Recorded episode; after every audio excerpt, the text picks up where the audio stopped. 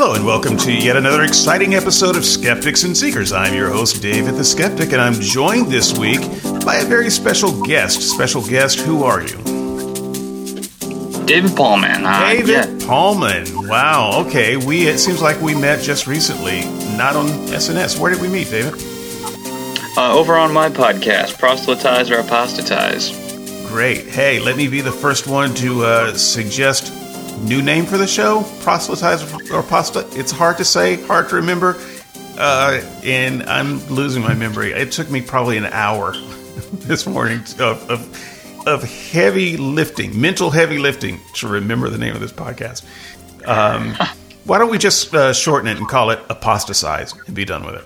Um, and uh, we also have another very special guest this week who I am going to now turn the show over to for the sake of fairness. We're going to have a moderated discussion, and it's a moderator whose voice will be familiar to all of you, uh, Mr. Dale Glover. How you doing, Dale? Yeah, I'm good. Yeah, thanks for, for inviting me on to be a, a moderator for this discussion. You take it over.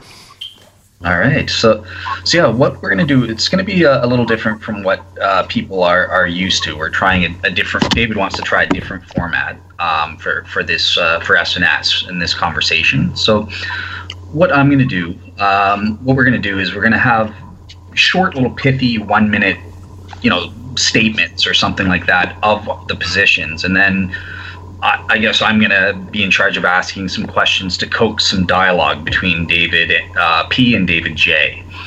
Um, but before we actually get into the argument um, from fine tuning, which is today's topic, uh, I think it's uh, appropriate to get to know the guest. Uh, David P., why, why, don't you introduce us as to who you are? Uh, maybe give us a, um, a notion of your faith journey and, and why you're interested in the argument from design. Yeah, uh, well, I mean, there's not a whole lot interesting about me. I'm a student in seminary at Trinity Theological Seminary. I run the YouTube apologetics ministry, Faith Because of Reason, uh, and I debate with Calvinists a lot uh, as far as um, you know why I'm interested in this topic. Uh, I was raised in like a, a, very narrow young Earth creationist sort of denomination, uh, so I was always thought it was a very important issue, the topic of evolution. Uh, as I studied it more, I kind of came to the conclusion that young Earth creationism wasn't all that defensible, uh, but I still saw some good reasons to be skeptical of at least full blown neo Darwinian evolution. And uh, so that's kind of what, what why I remain interested in the design argument. Excellent. Okay.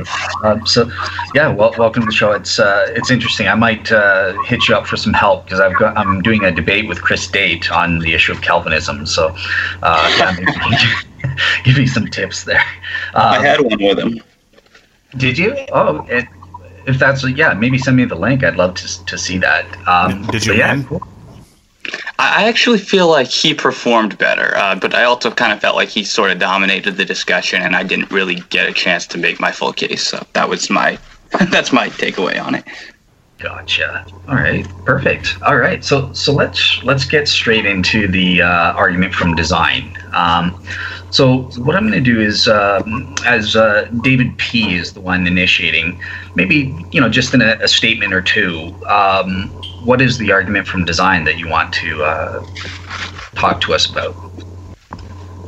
Yeah, well, so first of all, it's not an argument for God's existence. I would just want to be clear on that. Um, but it is uh, just more or less the belief that there are certain features of the natural world that would be best explained by an intelligent cause, intelligent agency, as opposed to naturalistic processes. Uh, and that's there's kind of two parts to that. There's methodology, how we uh, detect design, and then there's uh, the question of empirical evidence for design. Uh, and there's a few different routes we could go with that, but uh, my preferred one is the argument from the information bearing properties of DNA. If we come to the conclusion that uh, information is something that uh, only arises from intelligent uh, causation, then if we find intelligent uh, or uh, then we have evidence for intelligent design from the information bearing properties of DNA. Okay, and yeah, David, maybe just in a, a, statement or two, what's your position on an argument from design? Well, you know, uh, David and I are on opposite poles. So he's willing to forego the theistic argument. I'm willing to forego the science argument. so uh, I only care about the theistic and philosophical uh, arguments attached to it, and I'm perfectly willing to uh, grant uh, that it is. Uh, at least not logically impossible uh, that a first mover existed.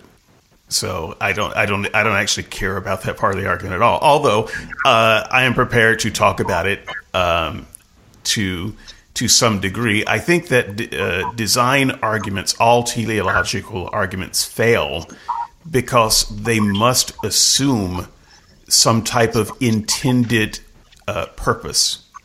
And so, if you if you can't argue that, then I think your teleological argument fails um, no, no matter how you start it, it it's going to end badly.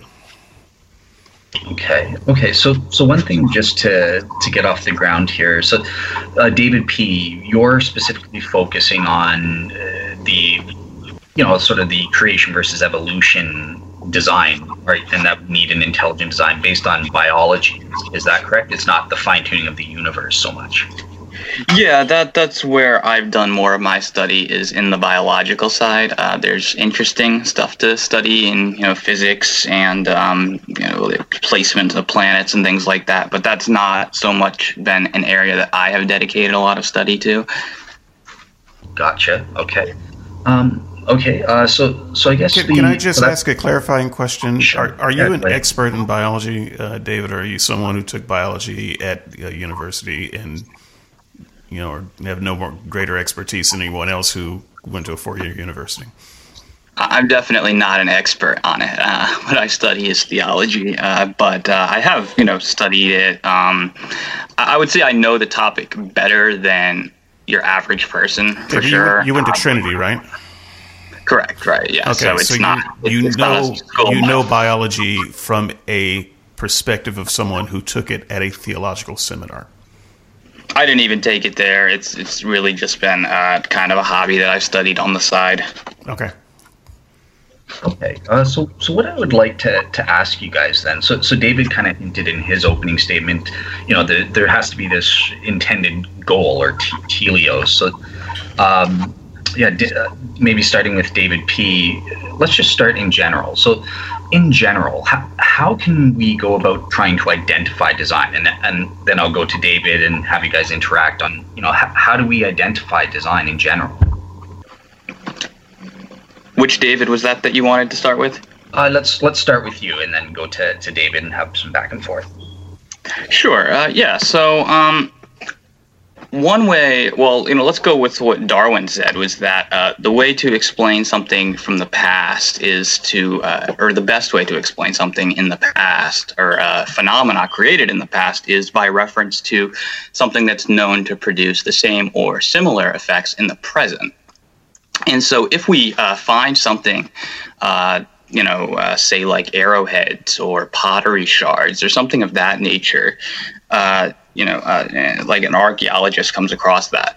Uh, I don't think, you know, it, it's too much of a stretch that you can say that these are items that were intelligently designed. And the reason for that is because from our own experience, we know that these are the specific types of effects that are caused by intelligent agents, whereas uh, we know also from our experience that they are not the sort of effects that are caused by uh, natural processes. Yeah, uh, David, what, what are your thoughts on detecting design in general, and, Yeah. and maybe back on David's suggestion? I kind of disagree uh, that the only way to in, infer design uh, is by comparing it to something else that we know is designed. In the, or David put it a little bit different way, which which made me want to disagree with it. Um, and the reason is because just because just because we've seen that thing designed by a person in the past doesn't mean that it also couldn't be designed by nature. So I, I think that what David is doing is saying, well, okay, we know that this is something that people have designed, and therefore it must be a person who designed it always. Uh, a, an example of this may be uh, the, the, clockmaker uh, idea, which I think is a, a, little bit flawed. We we see a clock and we see that it's intelligently designed, uh, and so when we see other types of clocks in, in generic sense, we shouldn't think that that's also intelligently designed. Nature is full of clocks. Uh, natural clocks. so um, yeah, we we might see a Swiss mechanical uh, watch on a beach and think that that was intelligently designed, but um, you know, chemical clocks that exist, um, or maybe uh, kind of bigger clocks, maybe produced by quasars or something like that.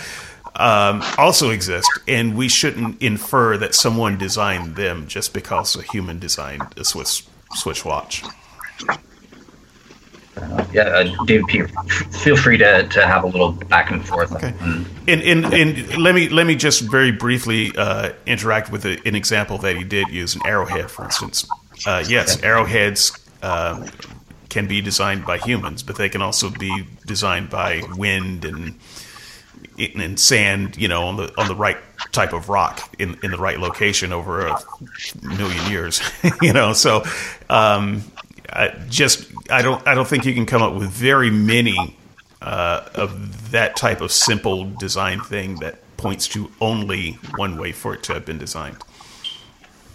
Yeah, there's there's kind of two issues there I would want to deal with. Uh, first of all, I'm not saying that you know this is the only possible explanation. So I do want to you know be careful to be modest in the claims that I'm making. So I wouldn't say because the uh, so you know the specific argument that I would be using for intelligent design would be uh, from the information bearing properties of DNA. Uh, I wouldn't say that because we have information here and information is known to come from a mind, therefore that's the only possible explanation for the origin of the information in DNA. Uh, but I would say that it is the best explanation in that it is an explanation that has the causal adequacy. Uh, we know that intelligence has the capabilities to uh, make it, and then it's actually uh, we can actually rule out other proposed um, other proposed explanations. And so, uh, while it could be that there is, you know, a third way that we don't know about, uh, since we don't know about it, that would leave intelligence as the best explanation. So I'm not saying only possible explanation. I'm saying best explanation. And then uh, the second thing is, uh, so uh, for for example, with, when you were saying uh, when you're bringing up clocks, I'm not sure, you know, if there would be some equivocation there with, with say like a chemical clock. But um, to some extent, I feel like clocks are a bad example because clocks are made to mimic um, things in nature. Clocks, at least as far as like time goes. So uh, if this effect is to keep time, then it's trying to mimic things that already exist in nature. And we do know that intelligence can mimic uh, natural causes. So I, I feel kind of like that is a bad example to go with, if that makes sense. Sure it's it's an example that um, ID proponents tend to use, though. Um, so I just I just wanted to address it because it's you know the, the, the watchmaker example. It's it's out there uh, in in people's minds. So um, you're claiming that intelligent design is merely possible, and uh, maybe more than that, the best explanation of the explanations we have. Is that is that correct? Yeah, I wouldn't say merely possible. I'd say it is possible, and then uh, based on an absence of other uh, candidates having any having any you know evidence in favor of them, that would make it the best explanation. Okay, and you're you're mostly focused on the information DNA. Correct. Okay, so. Um, yeah, I don't. I don't know how much I want to pursue that because uh, one, I'm not a DNA expert, but two, you've already acknowledged that it's not necessarily, you're not saying that it's the only possible way. Uh, and so I don't want to back you into the uh, corner of making an argument from ignorance. Uh, so I would just say, generically speaking, uh, I've heard you say in the past that uh, the only way we get information is from intelligence sources, or you've, you've made arguments like that. And if you're not making that argument, then I don't know how much effort I want to put into that. So, just an example: if you have a piece of uh, thin metal and um, you know it's on a beach and there's a windstorm and a particularly shaped rock hits that metal and, and gets tumbled away, that metal has information from the rock. There's information that someone could look at. Um, and then, you know, there might be other information. That piece of metal then uh, gets blown and rips through you know some thin fabric thing. Well, that fabric has some information uh, in it that's uh, taken from the rock and the metal. Uh, information gets passed on without uh, it, it, doesn't need some intelligent design uh, to just merely pass on you know limited bits of information from one instantiation to another. So if since you're not making that case that the only way for us to get information is through an intelligent source, I don't see any reason why I should pursue that any further. Okay, so let me make two comments on that. Uh, the claim isn't necessarily that uh, intelligence is the only place that you can get information, but rather it's that it's the only known source of where we can get information, and that's why it is the best explanation. If you could show another uh, place that you can get information, then uh, I think that would challenge the design argument that well, I'm I've making. Just, I've just given you an, an, an example of how information can get passed on through non-intelligent sources. Correct, and that, and that was what I wanted to address next. But I, I did want to uh, have you know kind of how the, the, the, argument is framed there. Uh, as far as you know, your uh, example of whether a rock uh, you know hits a piece of metal and leaves an imprint in it and, and that uh, information, it seems like you're kind of operating on Shannon information theory. Would that be correct? I have no idea what that term means. So okay, so Shannon information theory is, basically it works on the premise that. Um, so information is basically a lack of, uh, or sorry, not a lack of, it's a reduction of uncertainty. So, um, you know, uh, this would kind of be the information theory that you would apply to uh, if you take a, you know, a block of granite or, or as opposed to a bust of Abraham Lincoln that's been carved out of it. Uh, the amount of uncertainty has been reduced because you've had you know some of the uh, granite removed from it. And so now you've got something that starts looking designed. And so that that's kind of how shannon information theory works. Um, and my issue with shannon information theory is that uh, it's inadequate because you can have a line of uh, like 10 characters that don't mean anything and you can have a line of 10 characters that's expressing a meaningful sentence and according to shannon information theory these are both expressing an, an equal amount of information and that that seems you know that seems self-evidently to be wrong to me.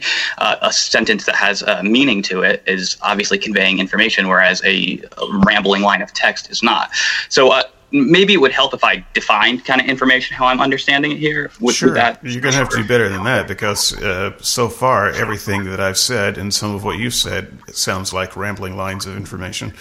Uh, so just because information could be uh, more clear, we could have better information as systems evolve. Doesn't mean that we don't have any information transmitted, even with uh, jumbled lines of text. Uh, yeah, maybe. Yeah, David P. That that's a good question. That is sort of maybe get into well, what what is the specific info, quote unquote information in the DNA that we're talking about, and how is that differentiated in, in this case? Yeah, absolutely. So uh, the way that I uh, understand information, or uh, what I think the best proposed definition would be, uh, alternative sequences of something, you know, characters, letters, whatever, that gives rise to a specific function. So um, when uh, so so that's kind of that that would be kind of how letters in a book or um, generally how we think about information, but that can also be like binary code. Uh, so, as that applies to biology uh, in DNA, is you've got uh, well, everyone knows what the, the double helix looks like. Uh, you've got four different uh, types of nucleotide bases, and uh, they connect to the backbone of the double of the double helix, and uh, the particular arrangement of them is what gives rise to biological function. So that's how uh, you know new proteins and stuff get uh, built and sequenced, and that's how our bodies are able to well get built in the first place, and then to sustain themselves is based on this. it's effectively a form of digital code. Is these these four different types of nucleotide bases and how they're sequenced. So it, it really is exa- it functions exactly the way that uh, letters do in a book. Gotcha. Yeah. So, so David, uh, maybe coming back on that. Um, so one thing he mentioned is that it provides this certain function, and one thing that you mentioned in your first uh, speech is, well, there, there has to be this intended teleos. So, uh, isn't what David P is saying that that the information in DNA serves to to do this or that certain function? Wouldn't that be a specification of sorts? Why or why not? And go back and forth on that. Yeah, I don't. I don't think so. Um, I I think that you. So if I my limited knowledge of information theory uh, is that something like a DNA chain starts out very simplistically, extremely simplistically, uh, and it grows um, from there. And so I I wouldn't start by trying to understand uh, DNA as it is now. Uh, I would want to go back and look at the simplest uh, form uh, of life, you know, amino acids or something like that, um, and then and then begin to build a picture on how information uh, developed and grew and was passed on and mutated and so forth. Now, speaking of mutations, sure. Um, we we have useful information in DNA code, but we also have um, uh, information uh, that doesn't function quite so well, unless you say that cancer is also um, an important uh, message from from DNA. Uh, there there's lots of the DNA code that leads to some pretty bad things, and so I don't. I'm I'm not sure if you're saying that DNA, uh, that the fact that we have functioning humans is evidence that it had intention to be that way, or um, so I'm not sure what the claim would be. I mean, we are here, that's true, and we have DNA that functions, that's true, but we also have monstrosities of human beings that are here, um, and so I don't, I'm not entirely sure what what claim I'm. Um, working against at, uh, with that question. So, I mean, David, maybe you can maybe you can take what I'm saying and kind of express uh, express what what you're saying better. Well, yeah. So you know, an objection from uh, say like junk DNA, or uh, even worse, uh, or, uh, argument like you're making from DNA that's actually harmful. Uh, so, you know, theory of intelligent design certainly will allow for there to be uh, you know, mistakes that uh, happen along the way, uh, just as uh, would happen in, uh, say, a computer software program. you could have, you know, as information gets copied, it can get copied wrong, so mistakes can happen. So, I'm not by any means arguing that every single piece of DNA has to be uh, functional. I'm specifically, you know, arguing that the origin of it needs to be uh, needs to be intelligently designed in order for you to get the uh, information that can get corrupted into mutations, that can get corrupted into uh, cancer. Uh, honestly, I'm not quite sure how cancer works, but I, do believe that there has to be that that genetic uh, mistake that happens there in order to get it. Uh, so you know, I, I, will agree with you that there are uh, these sorts of harmful uh, functions that can be performed by uh, DNA, but uh, these would seem to be evidence of corrosion on a designed system, at least in my view. Okay, so um, I want I want to get some clarification um, before we move on. What are you since since intelligent design um, and fine tuning these arguments? I, I think they all depend in teleology. They all depend on an intelligence having intention, two forms of intention. One, they in, they intentionally did the design; it wasn't something by accident. And two, they had an intentional uh, an intention for what it was supposed to be. Uh, so the, these are kind of my criteria. Uh, uh so, what do you think the intention was for design? And I know you say you're not a you're, you're not in on the physicist side of things. I mean, I'm not either. I'm not even on the biology side of things. But I, I, think that we've got to start with the physics of the universe Um, and you know, before we even get to the question of biology and DNA, and if it was all designed by an intelligent designer, what do you think the goal was?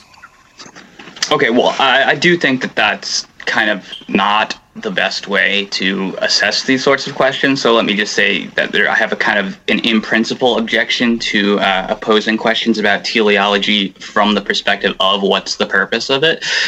Uh, so I'll give an answer that I think, you know, obviously in my own belief, is that the purpose of the design is to uh, make possible life. But um, I, I don't know that, you know, that is really the best sort of way to frame the issue. Uh, as I've expressed, I think it's much better to look at the sorts of effects that are produced by intelligent agents and then uh, see if we have these same sorts of effects in uh, nature. Okay, but I'm I'm pretty much done with the pursuit of um, trying to determine whether someone designed. A, we we're never going to figure that out. Even if you were a physicist a biologist and I was a physicist, we wouldn't solve that. But I'm willing to grant, for the sake of argument, to just advance advance it to the next uh, level to kind of understand what the Christian's point of this argument is.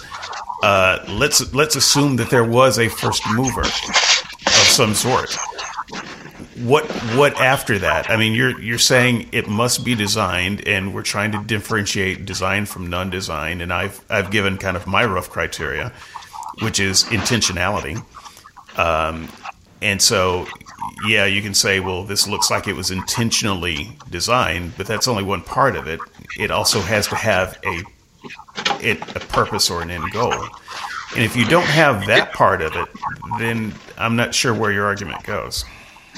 Could I ask how you uh, are able to detect intentionality?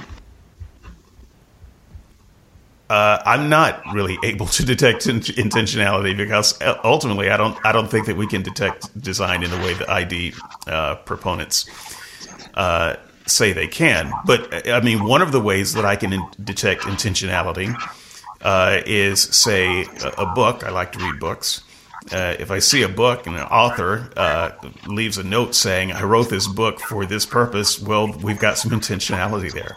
Um, but if I, you know, if I see a, let's say, a rock formation uh, on a beach, and it looks like someone stacked those rocks, I actually cannot tell whether someone stacked those rocks or whether they were, uh, or they're just by natural happenstance. I don't. I don't have a way of detecting intentionality uh, in that case. Okay, what if it's like Stonehenge though? Do you think you can detect? You know, do you think that uh, people actually, um, you know, put the stones in those particular formations, or uh, is that more probable based on our experience of you know what we know? I couldn't say. Sorry, I couldn't say. I've seen okay. all kinds of improbable things uh, formed out of nature. Uh, okay. So yeah, that's uh, the, the, Earth. Never mind the fourteen near fourteen billion years the universe has been here. The Earth has been here for uh, what four point five billion of those years. Uh, that's a long time for stuff to happen. so uh, I can't I can't tell. Let, let me ask yeah. this. That might be. Oh, sorry, Dave. Yeah, go ahead, David. I, I oh, sorry, I didn't want to cut you off. I, I would say I, I, could go back to you know your book example. Uh, so it seems that you and me both agree that there is, at least at some level, a way to detect design in some cases, right? I, think we can detect it in um, Stonehenge, but you know you seem skeptical of that. But you did agree that we could detect it in a book, um, and your reason for that was if the author says that they wrote the book. Um, now that actually corresponds you know somewhat well to my uh, to my DNA analogy that or, or, not analogy but my DNA argument that I'm making here uh, in that um, you know I think a book is designed and the reason why is because a book exhibits features that are only known to come from intelligent minds uh, most obviously that it's communicating meaningful information uh, so that is you know the same sort of argument that I would make uh, for uh, for intelligent design in biology. Okay, but well, uh, that's fine. I think that's too generic, though. I mean, lots of things convey meaningful information that are very simple. Um, you know, uh, I think if you see the bones of a human being at the mouth of a cave, the the meaningful information might be that a wild animal uh, habitates that uh, cave. you should probably not go in there for shelter. That's meaningful information too.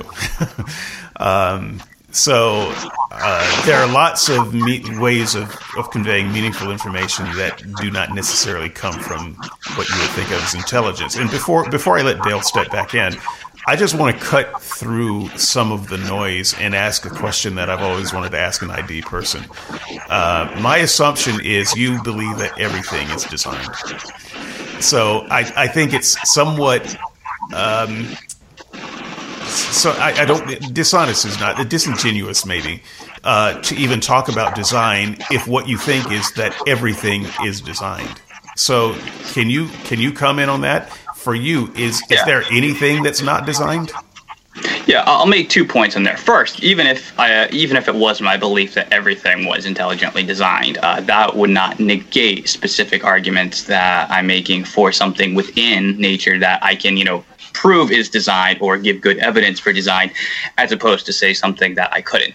Uh, but I, I, actually would even want to push back on I don't believe that everything is designed, certainly not in the same way. So, uh, you know, and this is going to get a bit into my theology here, but as a Christian theist, so I believe that God put natural uh, laws into effect, and so that these natural laws, natural processes, these you know do have the ability to bring about things which you know while they are the um, result of an intelligent mind, they aren't creating effects that uh, show evidence of uh, intelligence. Whereas I don't believe something like DNA came about through a natural process. I think that this is something that was uh, specifically, uh, you know, indirectly uh, created by. I'll just say an intelligent designer here. So uh, I hope so, that kind so of. So, can you give me an example of something you think is not designed?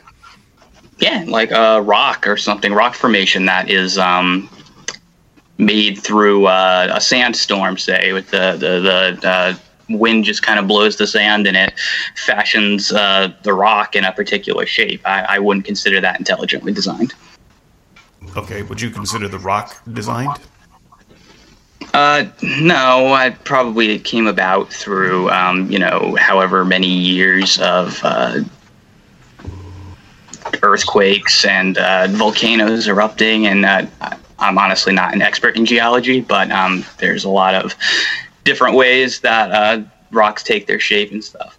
So, so I think uh, David. So I, I, think what David P is is saying is that there, there, are different types of design, and some are detectable in different ways. So, uh, do you recognize that point when it comes to God's providence? Maybe everything is designed in a certain sense that we can't prove in the same way that we can prove other types of designs on a more localized level. Do, do you recognize that distinction, or is that not yeah, really? I'm trying to drill down to a point where uh, where I can recognize because it sounds it sounds kind of arbitrary. This thing that I care about is designed, but that thing that I don't care about, maybe it's not designed.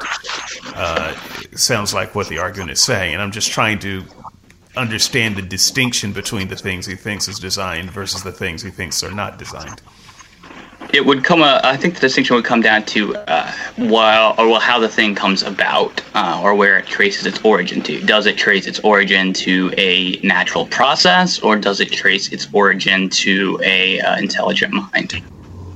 All right. So, so David, one one thing that I think could help uh, in what we're discussing about, uh, just to throw it out there, what do you make of William Dembski's specified complexity as a as a set of general criteria? Do you, do you think that can be helpful in detecting design DNA and that sort of stuff. Yeah, Dembski has what he calls an explanatory filter. And see, it's been a few years since I've read Dembski's work, uh, but it has basically three criteria. And I think they are that it has to be something has to be contingent, it has to be uh, complex, and it has to be specified. And if something meets those three criteria, then he uh, says that we can't appropriately. Um, say that it is designed.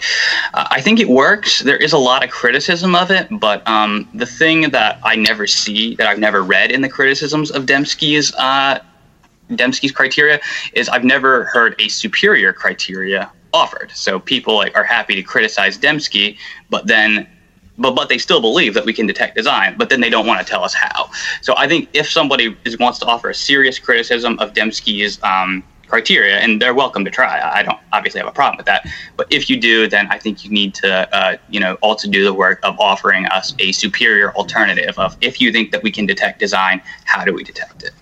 Okay, so I think that this is partly dependent on what kind of Christian we're talking to, uh, because uh, many would say the rock is designed.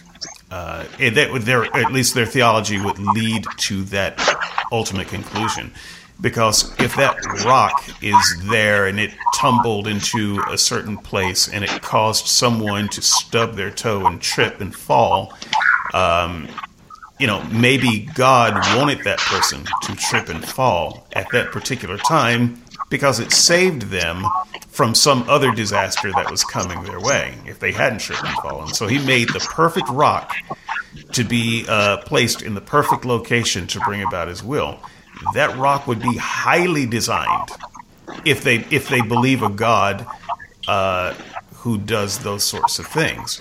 Uh, and so once again, it's it's a matter of well, if you think that some things are undesigned, I'm trying to get a sense of what that is, uh, so that you know we we don't, if we get into a theistic conversation, turn around and end up with a God that necessitates that everything is actually designed because I think that that's yeah. where the ultimate logic of design goes. Everything has to be designed if you're leading to the God of the Bible.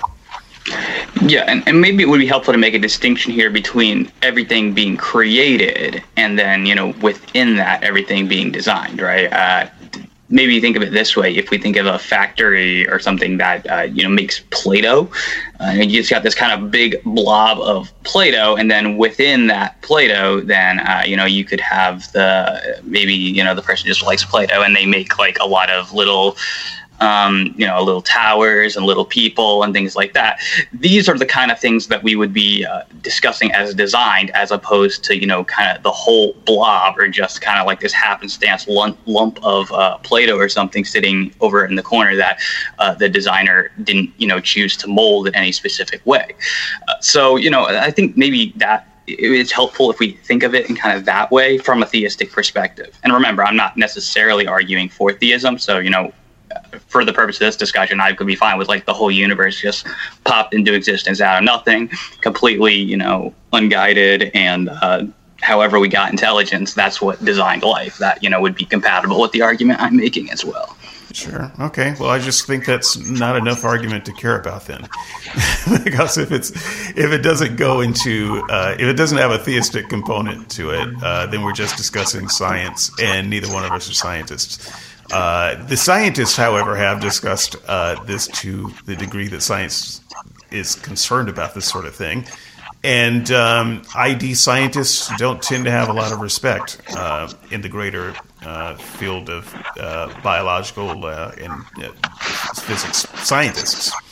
So, you know, if if that's the discussion that we want to have, I think we have to sit back and let the experts have it. But if if we're talking about something that's vital in a in a theological kind of way, then I think that you have to advance your argument to something that is relevant to theology, and um, so that's that's kind of where I am there. So I'll let David P come back to, to that objection uh, that you know it's just not relevant if we get an intelligent designer. It doesn't go far enough, but uh, after you answer that, I, I, would also like to start asking you, David, what are some of the the alternative explanations that uh, need to be addressed? So, you know, typically in, in teleological arguments, there's either physical necessity, so some kind of natural mechanism or law, um, or there's the option of chance. So, I'd like you to, to address those and why those might not work, and you can have some back and forth on that. Uh, yeah, go ahead, dude. Answer David J's question about the relevance of uh, let's pretend the intelligent designer is an alien or something. It is there. Yeah. So, so maybe you know this is kind of like where I like to start with methodology. Um, and you know, I certainly don't want to insult you, David, but um, it, it, sounds to me because you know you had the same kind of objection in your debate with Evan. Uh, it sounds to me like perhaps you know you don't understand exactly how you know we do natural theology, which is that we uh, will establish different uh, facts about reality, and then uh, we bring that together in a cumulative case that says. Uh, well, and once you apply Occam's razor, obviously, so that you know you're not they're not all being explained by you know an independent cause. If you bring Occam's razor to that, then you say from all of this you get God or a godlike being, uh, you know, with the exception of the ontological argument, of course, uh, which is its own gumbo. Uh, so, you know, I mean, I, am not, you know, building a case for every single piece of that, but I do think, you know, if we can establish that life has intelligence as its cause, then I think that there definitely are. Uh, I would say that's at least friendly towards theism. I don't think you know you could say that there's absolutely no um, no theistic implications from that, or no way that that would be favorable towards theism as opposed to naturalism. Do you want him to push back on that before I go into other explanations? Uh, David, it's your show. Did, did you want to push back on that? Because I know that's well, if it's important. Actually, Dale, it's your show uh, today. But um, yeah, look, okay. I, I, don't. It's not so much a matter of pushback. I I just um, I think if you want to make a generic statement uh, about, you know, you think that there was an intelligent first mover, and you want to base it on deep science, deep biology, deep physics, then you need to have deep science, biology, physics uh, people to discuss it. Uh, and we have that, and the so far the scientific community does not agree with that. Uh, so I'm not I'm not uh, I'm not sure why you believe that you can overturn that here on on the level that you and I are at. Uh, we can discuss things like theology and and uh, you know armchair philosophy um, and see see if those ideas work on a on a common level. But if you want to build a bridge to God through an, a cumulative case, you haven't really gotten started just by um, just by laying the foundation that there might be have been some kind of intelligent first mover. Uh, I say this a lot, and it probably makes my audience cringe. I'm not opposed to the idea of an intelligent first mover. it does not matter to me. It does not. It does not have one bearing at all on my objection to the uh, existence of the Christian God. Uh, so you still have all of your work in front of you there, and if you want to do some of that work, uh, feel free to do it. But you haven't. You haven't done it yet. Oh, I mean, I get that. If you know you, if you agree, and I'm not sure if it didn't sound like you were agreeing to this, but you know, if a person agrees that you know there is uh, an intelligent designer for life, then you know my my case is made as far as uh, this particular argument goes. That's all I seek to establish through it. Yeah, well, I don't I don't think your case is made. It's just that your case isn't. I don't see your case worth trying to defeat because it doesn't it doesn't say anything uh, for the skeptic or the seeker uh, as to whether Yahweh uh, exists and should be uh, worshipped and so forth. I don't. I don't think it really makes any headway there. Yeah, I, I think it's yeah, I, I, do think it's important um, to first let let's establish because there's there's skeptics in David's audience, uh, and you know who you are, uh, that are screaming, you know, Darren. why are we seeing that there is an intelligent designer? There could be other naturalistic uh, explanations, like through physical necessity or through chance. So, why don't we start addressing what, what are the main alternatives to the design inference or the design hypothesis? And, and how do we know that design really is the best explanation compared to those?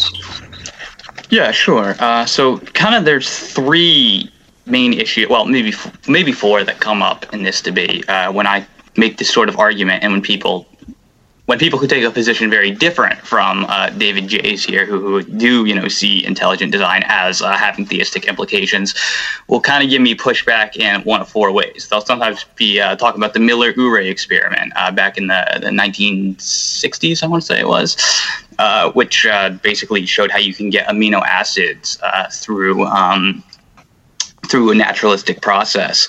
And they say, well, look, doesn't this uh, give us some evidence that you can get uh, life naturalistically? Uh, you know, some issues with that are that uh, we now know that Miller-Urey was operating on, you know, flawed assumptions about what the atmosphere of the early Earth looked like. Uh, and uh, more importantly, he did not get DNA in any sense. He got amino acids, which are the building blocks from life. But my argument can grant that. I- am interested in how they get arranged into a uh, meaningful into meaningful sequences. Uh, another one would be um, the RNA world. That's a very popular one these days. Uh, and so, you know, they'll say, well, you know, it's too difficult to get DNA directly from natural process. So uh, RNA is a little simpler. Maybe we can get it from there.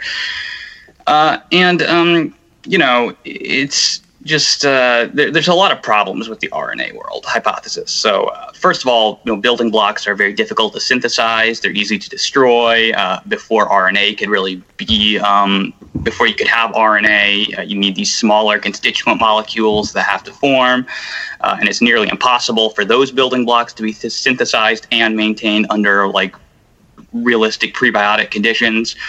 Uh, any experiments we have that have successfully achieved that synthesis have only succeeded due to intelligent interference on the part of scientists. Uh, ribozymes are really, really bad, poor substitutes for proteins. Uh, RNA molecules possess, you know, just very few of the enzymatic properties of a protein.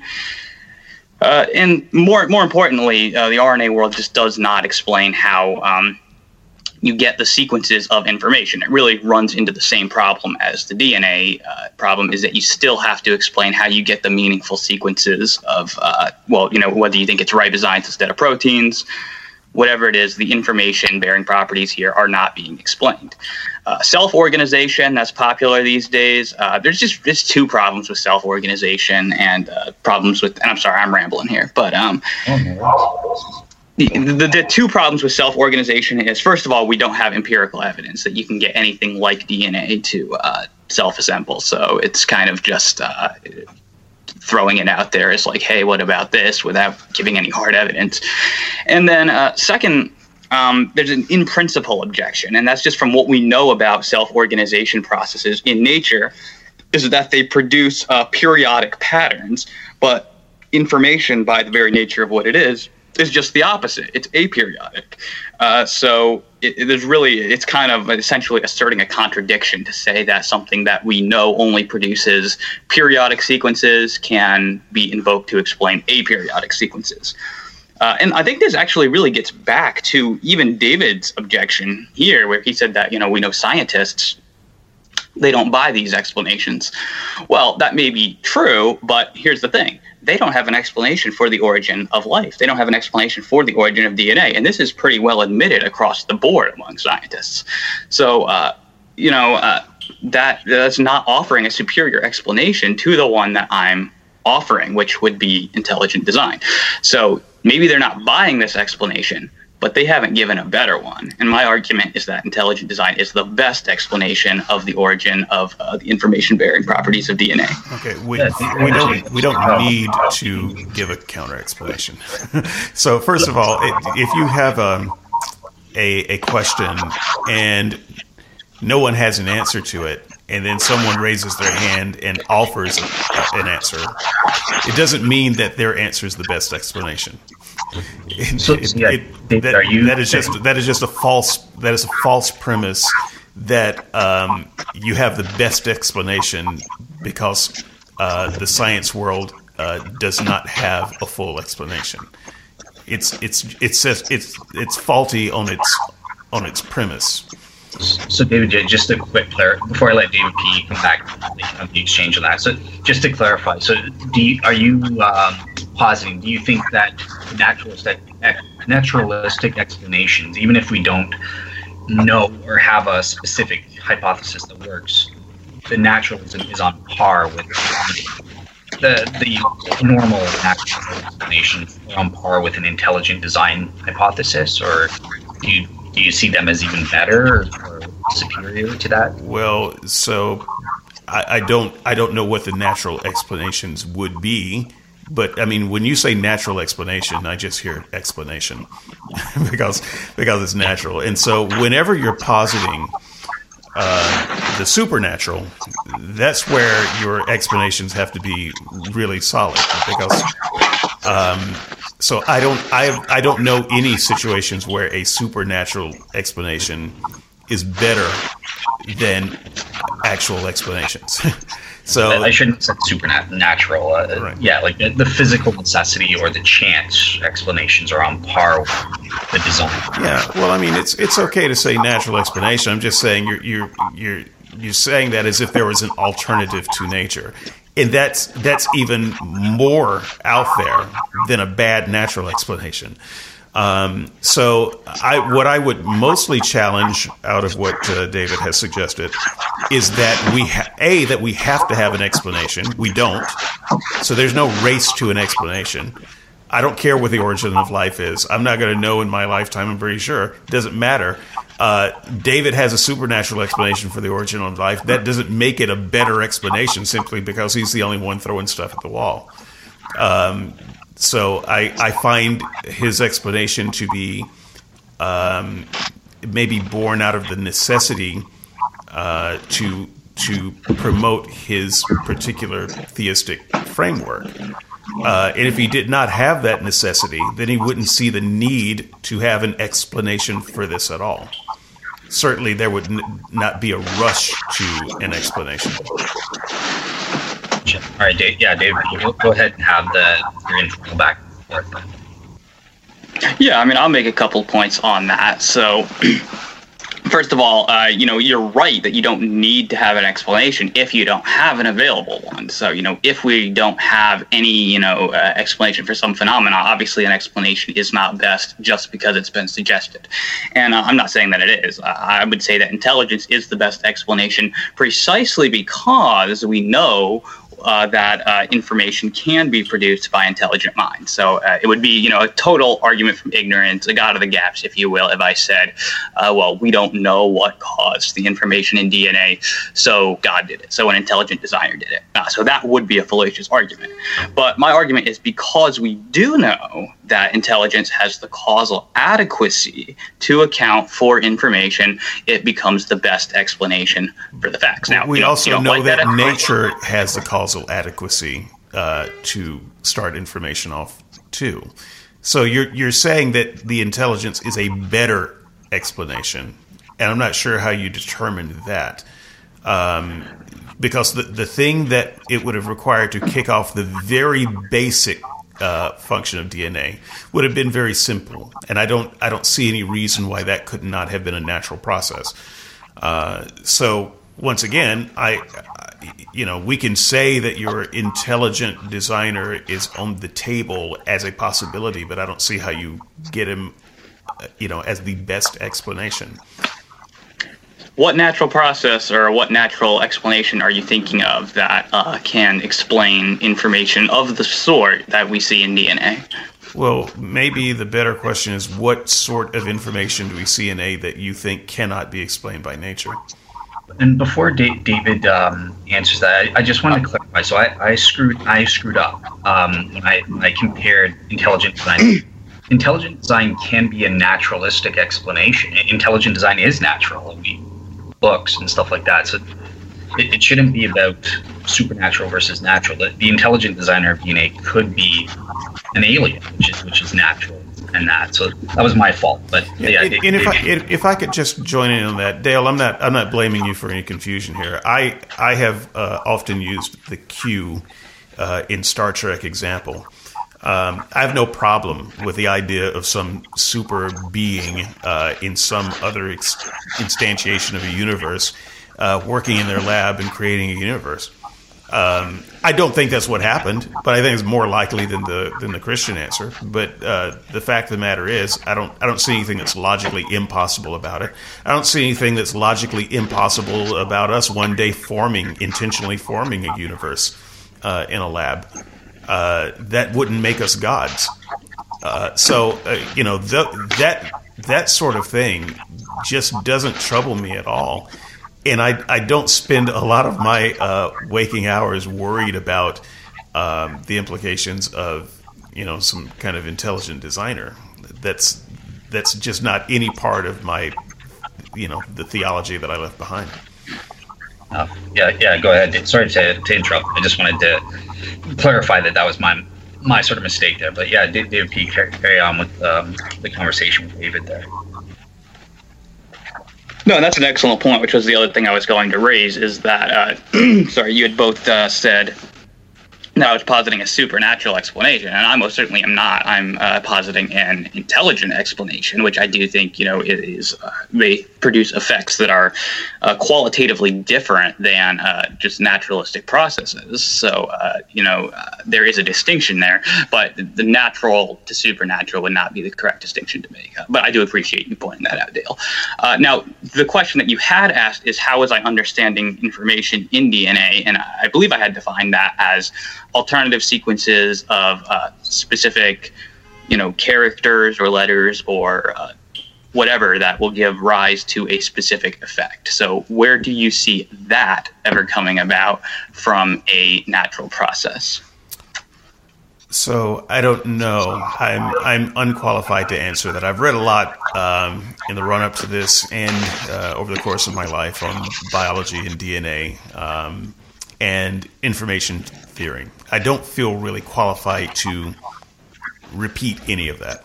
you know, I can I can go through some notes and just read what scientists have said, but I I'm going to leave. I think most of that to the commenters, uh, that uh, both Christian and non-Christian in the audience that are very scientifically minded. I think that they uh, will be able to deal with that just fine. If you really want to have that science debate, uh, we I think I think I can probably get you uh, set up with Skydive Phil or, or, someone like that. He's more uh, physics uh, than biology, I think. Uh, but I, I, think that we could, you know, we can get you set up with some actual practicing biologists if that if that's the discussion you really want to have. um, well, I mean, but, but I, I, don't. I'll say, you know, go ahead.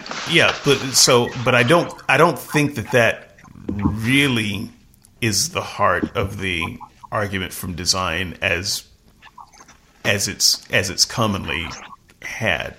Uh, so, yeah, I'm I'm glad that you made made some clarification in that, and uh, if you stick around this week in the comment section, you might be able to um, argue that out with some of the people who are a little bit more prepared to argue that than I am. Yeah, yeah, that, you know that's fine. Um, science is pretty well established at at this point, and they don't seem to be leaning in the direction that you're you're leaning in. So. Um, the point, though, that you know, I don't really think it is a scientific debate, uh, you know, that much really. At the end of the day, in that scientists are also pretty well agreed that we don't know how life began. Um, you know, we have leading uh, origin of life researchers who like say that we have made no progress in this field whatsoever. That you know we have no idea. Uh, and so, if you know it's been established that um, you know that there actually isn't um, a natural explanation, naturalistic explanation, uh, you know that's that's really the only point I would make. That's when the science you know comes into it. When people you know try to propose other explanations like RNA world or something like that, then you know that's when you have the science debates. But I mean, at the end of the day, it doesn't really seem like it's that much of a scientific debate. If we come to the conclusion that science just doesn't know, then it's a simple matter of can intelligence account for the effect in question? And the answer is yes. And so if we don't have another explanation, it just it, it seems very at least clear to me that that you know becomes the best explanation. But then the you have to you have to posit something more specific about your intelligence, and I, I think this is the the debate that you're trying very hard not to have, and um, I'm not sure why. I mean, it's not you, are not just saying that it's intelligence behind it. You're saying that it's a very specific intelligence, and so if you're saying there's an intelligence behind the creation of the universe, then you are, I think, making a particular kind of theistic statement. Um, uh, you are you are making an argument for a god and your god. And so I would like to see if we can't progress the discussion to where you really are in your thinking, uh, as opposed to you know generic oatmeal about origins of the universe. That, that's a good question. Just to sort of broaden that, so so sort of related. You, you hear the tip, you know, doc who who designed the designer, that sort of thing. But sort of generalizing with what David's saying and, and that kind of objection. Um, what what is it uh, exactly that, in order for us to infer design or intelligent design, uh, what all do we need to know? Like, do, do we need to know who designed the designer? Do we need to know all the attributes of, of this designer? Or Like what what sort of things are, are essential for us to make that inference? It is simple intelligence enough and that sort of thing. So yeah, what what's your view on that? Yeah, I mean, I think it's a good, uh, you know, good place to start. Is that if we have an intelligent uh, cause as the explanation, uh, on the one hand, I disagree with uh, David J. that you know I have to be able to you know defend more than that. I, I think that that's you know uh, no no offense, but I think that would be an absolutely ridiculous stipulation. You know, to say in any scientific study, oh well, you know, you can't just propose a basic explanation. You have to you know have be more specific than that. It's great if we can get more specific than that, but I, I wouldn't say that that's necessary. Uh, and I forgot where I was going with that train of thought, but um, well, let, yeah, let me that, just jump in and say you do you you can stop trying to not offend me. This is skeptics and seekers.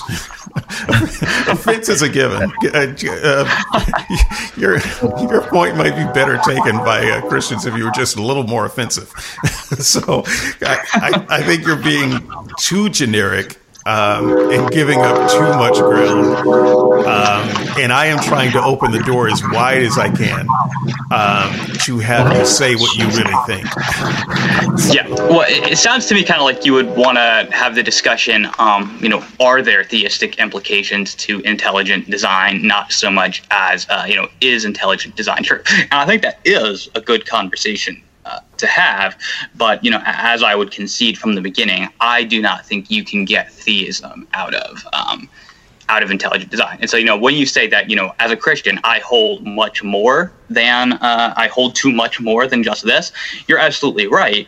Uh, but it's for other reasons. And so, you know, we would have to have whole discussions about, you know, the beginning of the universe and the resurrection of Christ and the uh, reliability of the New Testament.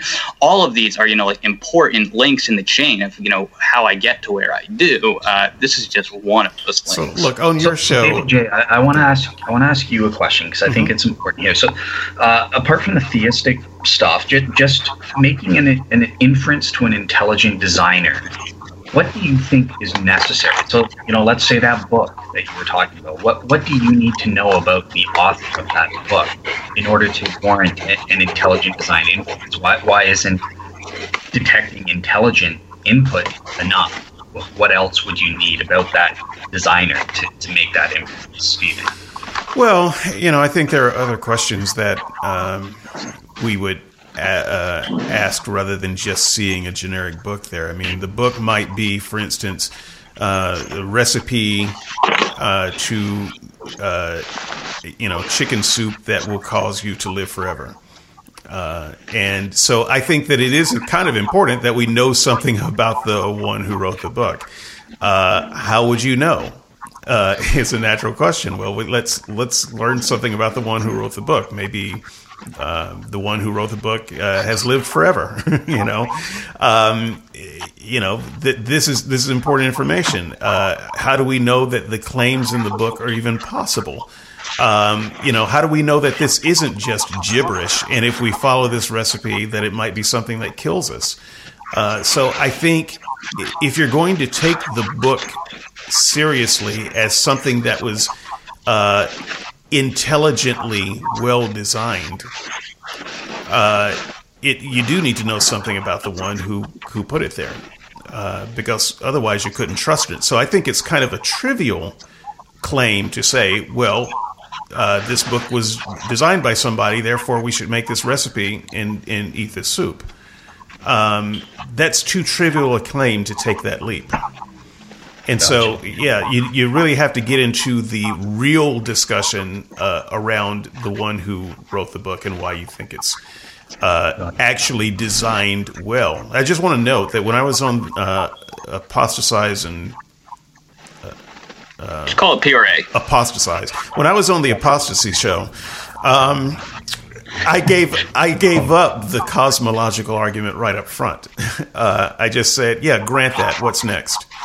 Um, to kind of see where we go. Because if you grant the cosmological argument, the Kalam, at least as written, you don't get to your God. And this seems like a similar type of uh, argument. If I grant that as as given, we still don't get anywhere. And this is true with so much of Christian apologetics. And so Christians really, if they're going to be good apologists, need to take the next step and connect the dots uh, as to why this argument is important. Otherwise, it's not important.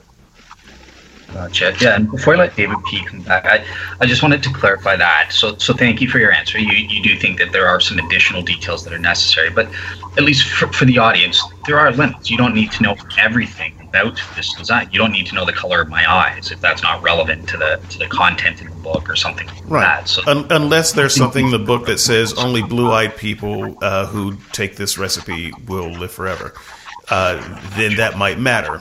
Uh, but to say that we don't need to know anything about the author um, yeah. is is to take the claim too trivially.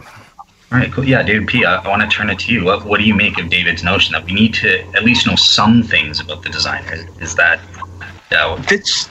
This seems to, you know, be a, a, question to seek the identity of the designer, and uh, you know that th- that's important. Obviously, uh, you know, as a as a Christian, I'm not going to discourage that, but uh, I do think it goes beyond the limits of what you can establish scientifically.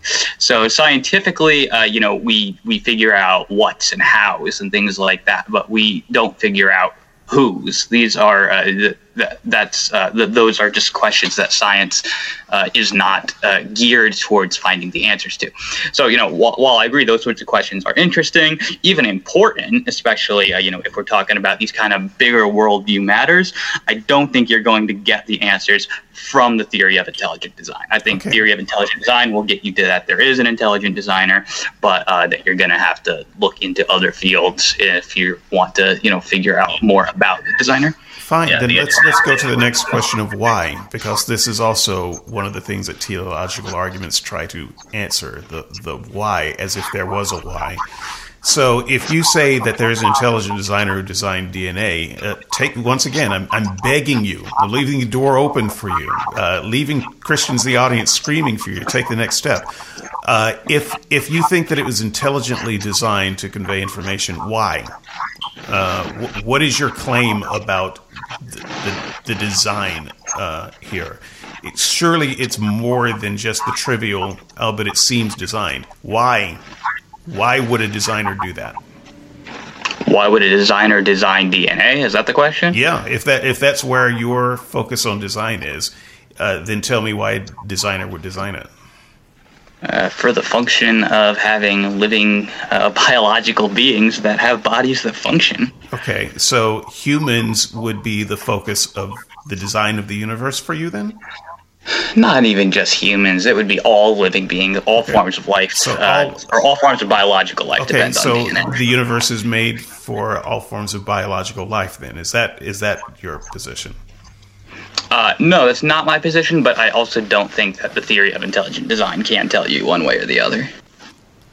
Okay, so you have some theories on why, but you would have to go outside of intelligent de- design to talk about those theories they're questions that are just beyond the purview of science. And since okay. I primarily view intelligent design as a scientific theory, it's not going to be so intelligent can I, design. So can, can I get you to uh, tell me why you personally, outside of the bounds of intelligent design, uh, think that uh, we were created? Why biological life was uh, so important? Why would someone want to make biological life yeah, sure. Uh, so th- this is going to be a theological answer. Uh, Great. Is, I'm uh, a theologian. Maybe you could talk about something that I can understand. All right, let's sure, sure. Answer, yeah so yeah, I mean, uh, my view, uh, I mean, I'm in the classical Arminian view. Uh, I believe that God is a God of love. Uh, I believe that God wanted to create uh, people with a uh, free choice to enter into relationship with Him. So I kind of view the world as that that opportunity to give them the chance to freely choose to enter relationship with Him, and so that is why we have the world around so us. So is God a biological being? No then why why would he create biological beings? None of what you said answers why he would make biological beings with DNA. Yeah, uh, and I, I, think that is an interesting question, uh, and also not one that I've really given a whole lot of thought to of why he did it this way. I, I guess I would assert more that it seems to me that given the evidence, this is how he did it, uh, and uh, it's not you know clear to me that there is a really good alternative way that you know he should have done it. Although you know maybe maybe you'd have a proposal on that. But yeah, I'll just be honest. That's not a question that I've given a lot of thought or study to. Now, David P, I, I want to ask you something that that is related to something that you you probably thought about about intelligent. It's a criticism of intelligent design uh, that that's common among skeptics and, and that sort of thing. And they'll say, look, intelligent design is unfalsifiable, therefore it's worthless. Um, what do you make of this objection? Is it true that intelligent design is, is not falsifiable and is therefore meaningless? No, just the opposite. Uh, so I actually, well, I'll make two points on that. Uh, so first of all, intelligent design is it's extremely easy to falsify it. Uh, take a piece of evidence that uh, would be used for intelligent design. So, you know, we've got things like new body forms appearing in the fossil record abruptly, irreducible complexity, or even the argument I've made here uh, from information in DNA. Take any argument for DNA, show how this uh, can be explained without recourse to intelligence. Intelligence design is falsified. So uh, I think ID is very easy to falsify. And when it comes down to it, I see that the main alternative, Darwinian evolution, is nearly impossible to falsify because, uh, you know, whenever we'll point to like gaps in the fossil record, uh, they'll say, well, you know, we haven't uh, had enough time to, you know, find the transitionals, or uh, you know, if you want uh, experiments that show us that mutation and natural selection can actually like give us the type of changes that uh, are required to explain the that are required to explain the various complexities of life. They'll just say, well, you know, we haven't conducted enough experiments, we haven't uh, had enough time. So actually, I find Darwinism to be the much harder one to falsify. Yeah, I disagree with that. I think that's exactly backwards. Um, first of all, I don't know why you would talk about Darwinism. It's evolution. Uh, so uh, I don't.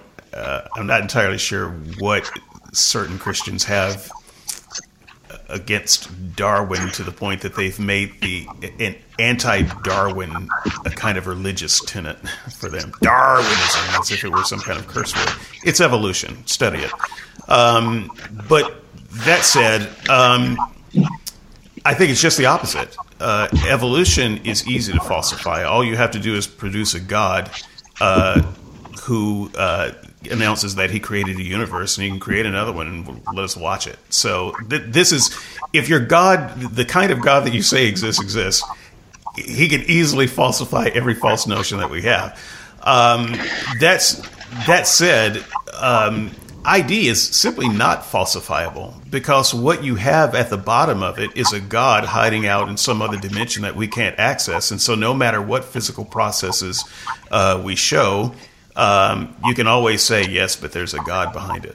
Uh, and yeah, he's invisible. You can't access it because he's over there and you're over here. So that there's no way to actually falsify it. But I, even just taking what you said, all you have to do is take the you know the uh, uh, DNA and you know show how it's a natural process. Or I believe on the last show I heard you do, it was flagellum uh, and show how that could be a natural process. Before flagellum, it was the eye, how the human eye could be before. And the fact is, science keeps doing this, right? So th- this is uh, uh, what we call irreducible complexity, uh, an idea that I also have take issue with. But uh, every every time someone comes up with some irreducible complexity thing like the eye, and uh, someone like Dawkins uh, points out very clearly how it happened in the past, and we can see how it happened in the past by how it's happening today, uh, even with uh, less evolved uh, creatures with different kinds of eyes. then that doesn't make ID proponents give up on ID. They just move to the next mystery and say, okay, well, explain this. And, and so if we explain that, you'll just move to the next mystery. Uh, there's, there's no, I don't see any, um, I have no reason to believe that you would give up uh, if, if you saw a satisfactory explanation uh, of how DNA naturally formed. You just move to the next mystery. Well, so a few comments on that. First of all, there are many different theories of evolution beyond Darwinian evolution, uh, especially now. Uh, you know, we've got uh, different theories that it's not just mutation and natural selection, but that you've actually got like lateral gene transfer. Uh, we've got uh, the, the, the uh, we've got neo-Lamarckian epigenetic uh, theories of evolution. Uh, you've got the whole extended evolutionary synthesis, which is distinctly different from Darwinian evolution. So it's just it's just false to say that there's only one uh, type of evolution. Uh, there are many many theories of evolution out there of which neo-Darwinism is the most prominent, which is why I wanted, you know, to specifically target that one because not all of my criticisms would apply to some of these other uh, newer theories of evolution. But then uh, moving on to this question of, you know, well, uh, are we just, you know, always pushing it back a step? This kind of goes back to that I make and I God of the gaps argument. And as I've responded to, that is not true because I'm not saying I don't know, therefore intelligent designer. I'm saying because of what we do know, intelligent designer. Now, let's just say that I granted all your examples like that we have explained how you got the eye how you get the bacterial flagellum. I dispute those examples. By the way, I do want to be clear. I do not think that we have uh, that there have been adequate uh, evolutionary explanations given. But even if there had, that does not itself prove that there will be a answer for uh, DNA, which is what I'm focusing on here. Uh, you can't say, well, because we've always found a naturalistic explanation in the past, therefore we all of a sudden can't consider this type of explanation. Uh, that would just seem to be manifestly fallacious to me so yeah, those that's my thoughts well, on that. But that's that's why I say that I don't. I think you're playing a little bit fast and loose when you say that would falsify uh, ID. It would not falsify ID uh, for you, and so I don't. I don't think that it is falsifiable. Uh, to Dale's All question. Right, well, well, let me nuance that a little. It would falsify that particular argument, and theoretically, you could do this for any argument. So if you shoot down some of our arguments, you can't say because I've shot these ones down, therefore they can all. Which is why. I'm saying um, it's not falsifiable because well, there, it, there are always other places where you can find that are mysteries. Okay, well, we'll move to the next point. This is this is one of the debate tactics of many people. They you know they'll put out uh, a various thing. You'll you'll spend some time on that, and they'll say, okay, well, what about this? Okay, well, what about this? Uh, okay, well, I'm I'm done talking to you.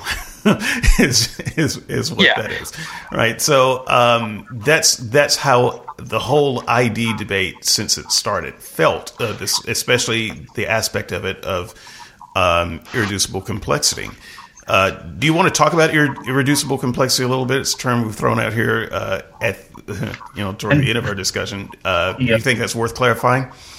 Oh, yeah, you can do that. That's fine if you want to. Okay. Well, it's the idea that a thing is uh, of a certain nature. Uh, a mousetrap is a common example. Uh, that if you if it lacked any of its parts, it would be useless. And so there's no way for that thing to be built on an evolutionary level, piece by piece. It would have to be built with an intention of that that final form from the beginning uh, it's irreducibly com- you can't reduce its complexity any further than what it is. Yeah, that would be a, so, essentially correct definition. Right. So I not only do I disagree with all the specific examples of irreducible complexity, I disagree with the concept of irreducible complexity. Uh, this might get me into a little bit of trouble, so I say it to have a little bit of fun in the comments. Uh, maybe maybe some people can find uh, find this Dave, to be a target. But uh, David J. Um, sorry, uh, because we're gonna, we're moving on to a different topic. I, I, did want to just follow up with you on this issue of falsifiability, and I, I, wanted to flip it on you though. Like, couldn't couldn't the same thing be said? The same sorts of problems be said about proponents of quote what you call quote unquote evolution, or you know these specific model evolutionary models it's it's unfalsifiable to them. If we point out a, a, certain problematic area they just ignore that and come up well there's overall the evidence is good. Like why, why couldn't the same problem of fault unfalsifiability be leveled against you uh, the non-intelligent design proponents? Well, I suppose that depends on who you're arguing with, but uh, the case for evolution is not made on just one argument uh, or one piece of evidence. Uh, it's uh, made on uh, you know overwhelming numbers of uh, pieces of evidence from all of the scientific fields from uh, many many years. So um, yeah, if you could if you could overturn one say. Um, you know some some some part of the fossil record and say that we were we were mistaken about that. You don't overturn the entire fossil record. Uh, right. I mean, that's that's just a single plank in it. Whereas with something like irreducible complexity, I can not only overturn uh, science can not only overturn any given uh, point in irreducible complexity. I think philosophically, one can argue against the idea of irreducible complexity. Yeah, and, and David, yeah. So I, I, just wanted to, for the audience sake, I wanted to see that compare and contrast in, in how you guys address that. So, but yeah, I'll turn it to David P to, to address if he wants uh, David's points about irreducible complexity. Then. Sure. I mean, irreducible complexity is not you know my uh, is not the field that I have you know chosen to study a whole lot. I've done you know some study on it. Uh, so insofar as I'm aware, uh, proposed uh, alternative examples to like say the bacterial flagellum, these do not work. Um, I, I, am actually kind of curious to hear what David's uh, and I don't know if we have time for this, but I would be interested in hearing what David's like in principle objections are to irreducible complexity. Sure. Uh, the in principle objection is that you are looking at the object as it is and saying that's the goal. And I, I, I, I don't think that that's that that's correct. The, the idea is that it can't get built because if it isn't as it is, then it doesn't exist. No, but see, that's the that's the problem. You're you're looking at the thing and saying that's what it's supposed to be. Like for instance, the human eye uh, that's the goal. That's what it's supposed to be. But that's not true. And this is this is what we've learned. That's actually not true. It's the human eye is not the pinnacle of some plan, uh, and it got put together that way. Uh, so there, you know, a partial eye still has function. It, it may not be much function to you as a human being, but it still has function. Um, and it also, it also assumes. Well, read read Darwin. uh, I'll I tell you what. I will put up a helpful uh, video and sources. Um, okay. So uh, it also assumes that the human eye is the pinnacle of what uh, eyes can be. Uh, I can imagine another, you know, few hundred years uh, we could have X-ray vision, and the people with those eyes would say, "Well, what do you mean? People had eyes that couldn't see through uh, uh, metal? What what good would an eye like that be?"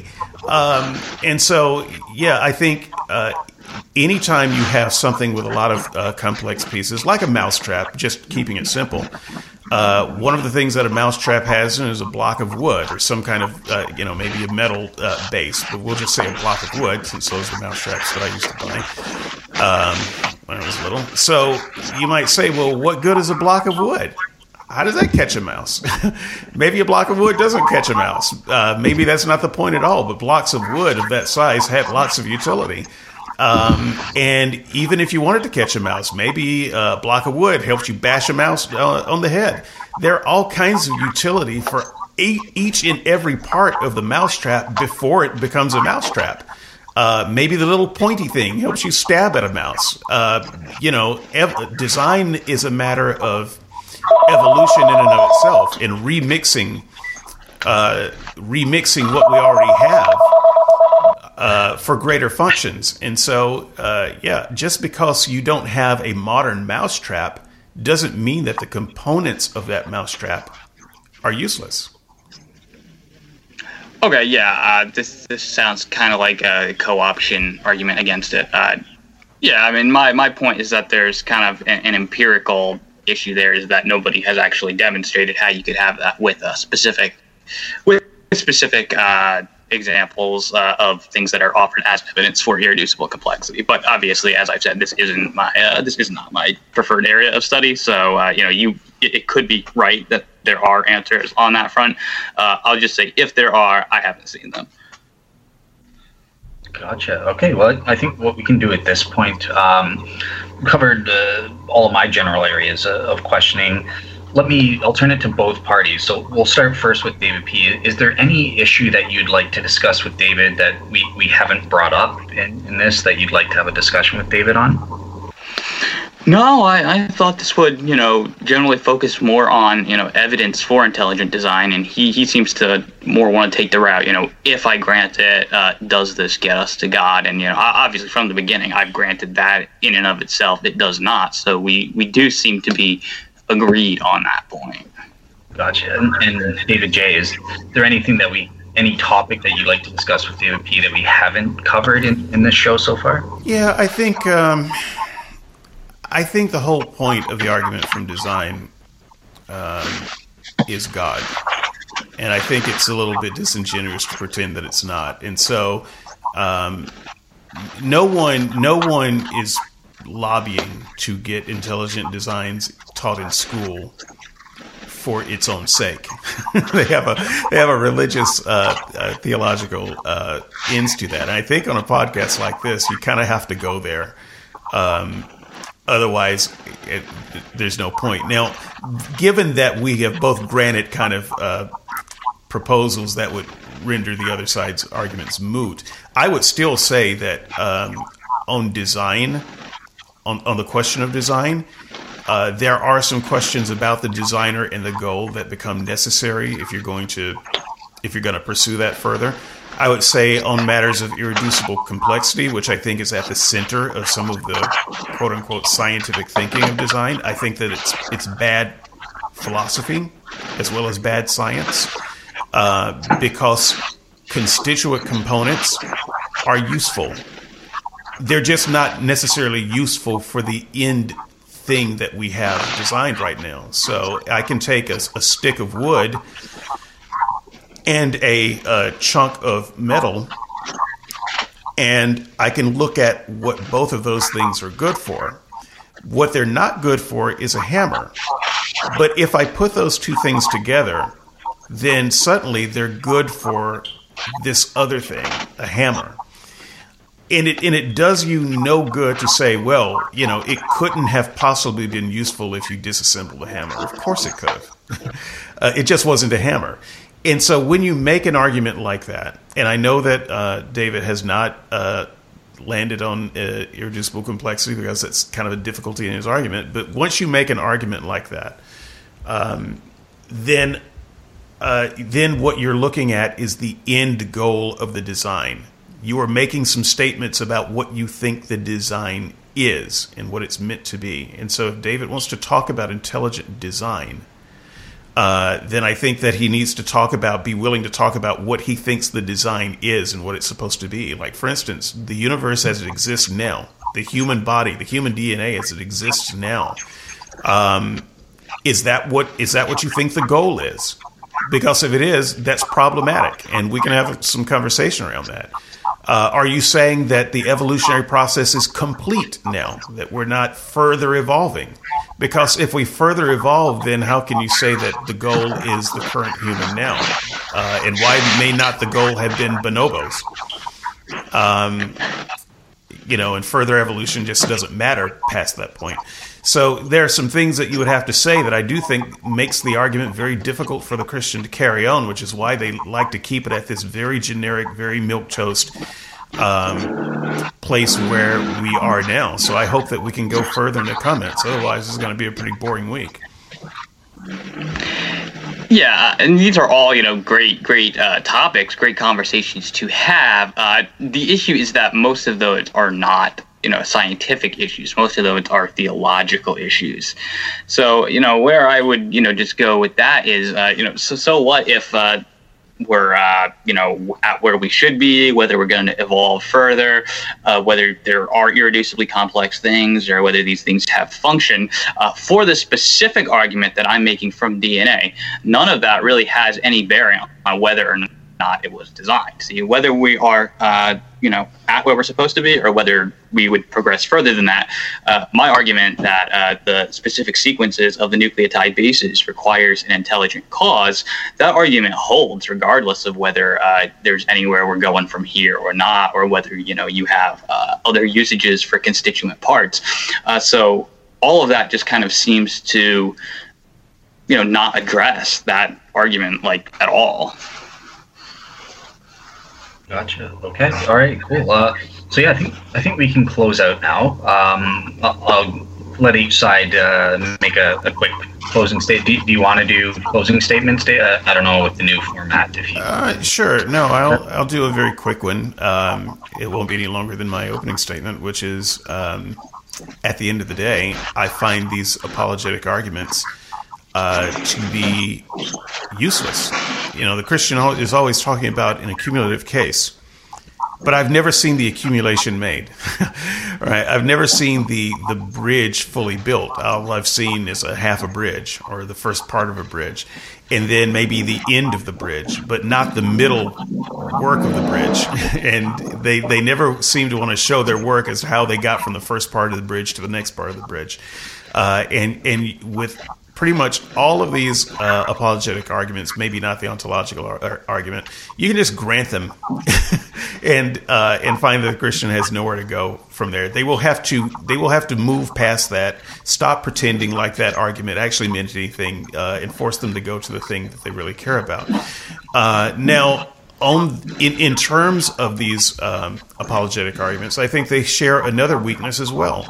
Uh, and one of their worst weaknesses is one of the things that I think they consider a strength is that it depends on a lot of knowledge of uh, math and science. Uh, and I honestly think that religion uh, does not and should not require any knowledge of math and science. Uh, but they are they're taking their argument into places where they know that their audience is not an expert, and you know maybe dazzle them with some dialogue, um, and and win that way. But it's important to note that these arguments are not coming from experts; they're coming from people uh, who have simply uh, learn certain certain talking points, but neither David nor I are experts in this, and yet his argument is very, very much science focused, and he doesn't want to talk about theology. I think that that is a, uh, I think that is emblematic of a lot of the uh, new apologists uh, today, and I, I think that it's very empty. You don't make a lot of converts that way. And I think that brand of apologetics doesn't even stop the bleeding that much, which is why Christians uh, are are losing ground uh, in so many ways. And so I would say just kind of watch the bouncing ball and um, kind of recognize it for what it is. Uh, and when it's time to have a real debate about a real God with real effects in the universe, let's do that. Otherwise, um, they said there would be no math. So I'm I'm done with that. All right, cool, and and we'll uh, turn it over to to our guest David P. Uh, or to David's guest uh, David P. to to give his final closing statement. Yeah, I'll just say uh, that the argument that I have made has, you know, effectively gone untouched. So uh, I would just say that uh, the best explanation then of the facts uh, that we have from biology is that it is intelligently designed. Now, whether there are theistic implications for that, you know, that's a discussion that we could have at another point. You know, I would actually, I, I actually applaud David Johnson on, uh, you know, having Christians to build that bridge because this is actually, in my view, something that is not given enough attention in popular, you know, apologetics. Is that instead, you know, we focus on these arguments, which are, you know, granted, those are usually the more controversial points. David is somewhat unique in that he um, doesn't think that you can get. Uh, to uh, theistic conclusions from these arguments. Obviously, you know, I disagree with him on that, but that it is a separate conversation. Uh, and I would just like to talk about this point about how, um, you know, do you need to have all of this knowledge to be a Christian, um, you know, to be a religious person? And I think the answer is an emphatic no. You don't need to have it. Um, you know, something like uh, design, I think, is just evident. Uh, studies show it is natural for people, even people raised in, uh, you know, atheist uh, families, uh, you know, or with atheist parents. It is natural for them to see uh, the world as, or the natural world as being designed. so it's only when people, you know, start bringing in alternative naturalistic explanations that we you know have to go deeper to you know defend that the uh, or to defend what I see as a natural intuition as in fact being genuine. I think that you know the scientific evidence bears that out. But I'm not by any means saying that you have to have that knowledge in order to be a religious person or even to be justified in it. But um, you know, in as much as there are criticisms at that deep level, I think it is appropriate that Christians can go to the deeper level to uh, answer these sorts of objections. And, you know, the claims that they're not coming from experts, uh, you know, that may in a sense be true that there aren't you know a whole lot of phd biologists making the argument that i'm making. But the essential points of my argument that is completely correct. Um, you know they agree that we do not have a naturalistic explanation for the origin of life. Uh, nobody disputes that intelligent causes can account for um, can account for information. And uh, certainly, that's the whole premise of the theory of evolution that we should explain uh, effects of the past by reference to what we uh, know can uh, can accomplish them in the present, which is the principle that my argument works off of. So all the pieces of the argument, even if you don't have experts putting them together, they're going to affirm uh, the points of it. So um, you know the point that it's not experts making these arguments, just it, it doesn't um, seem to carry a whole lot of weight to me. But uh, yeah, I mean I, am content to leave it at that. You know, I think we've had a good discussion. Uh, I've enjoyed it, and so yeah, thanks so much. Awesome. Yeah. Well, well thanks to, to both uh, David J and to David P for, for a good discussion, giving us something to think about and giving us sort of a lay of the land on this this argument of design uh, from the DNA, information in DNA. And uh, yeah, David, since it's your show, I guess I'll, I'll turn the reins over to you to make any announcements or, or whatever you need to do.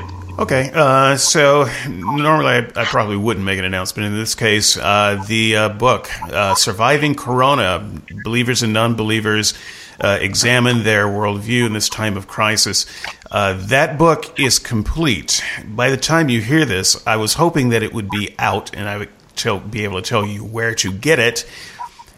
But Amazon is taking the maximum amount of time to approve this, and so it is not out yet, and I don't plan to put the free version up before uh, the for sale version is out there. That will be two dollars ninety nine cents uh, at Amazon. All proceeds will be going to the International Red Cross for uh, coronavirus relief. I did forget to mention one contributor the last time. I talked about this uh, to my shame. Uh, Justin Brierley is also a contributor. So uh, we've got. Um, dare I try it? We've got Randal Rauser, Natalie Collins, uh, Thomas Oord, David Russell, Justin Brierley, um, Matthew uh, Taylor, Sophie Dumas, and um, Andrew, uh, a, a late entrant. Uh, so you hadn't heard me mention his name. Andrew Knight uh, has a chapter, and uh, yours truly. and so once again, that'll be two ninety nine it's it's almost time to spend that money, people. I know you've been saving it for a while. Two ninety nine uh, at Amazon. Uh, all proceeds going to uh, the International Red Cross for coronavirus uh, relief. So uh, look out for those announcements. Press release is already written. Just waiting to pull the trigger. Um, so that's that's all I've got for now. Oh, uh, yeah, next week no, that's not next week. So never mind. I, I almost made an announcement for next week for a show that's not coming up just yet. So um, yeah, so that's uh, that's that's it for now. Uh, whatever happens next week, it's gonna be great. Thanks for thanks for having us. It was a great show. All right. Bye bye, everybody. Bye bye.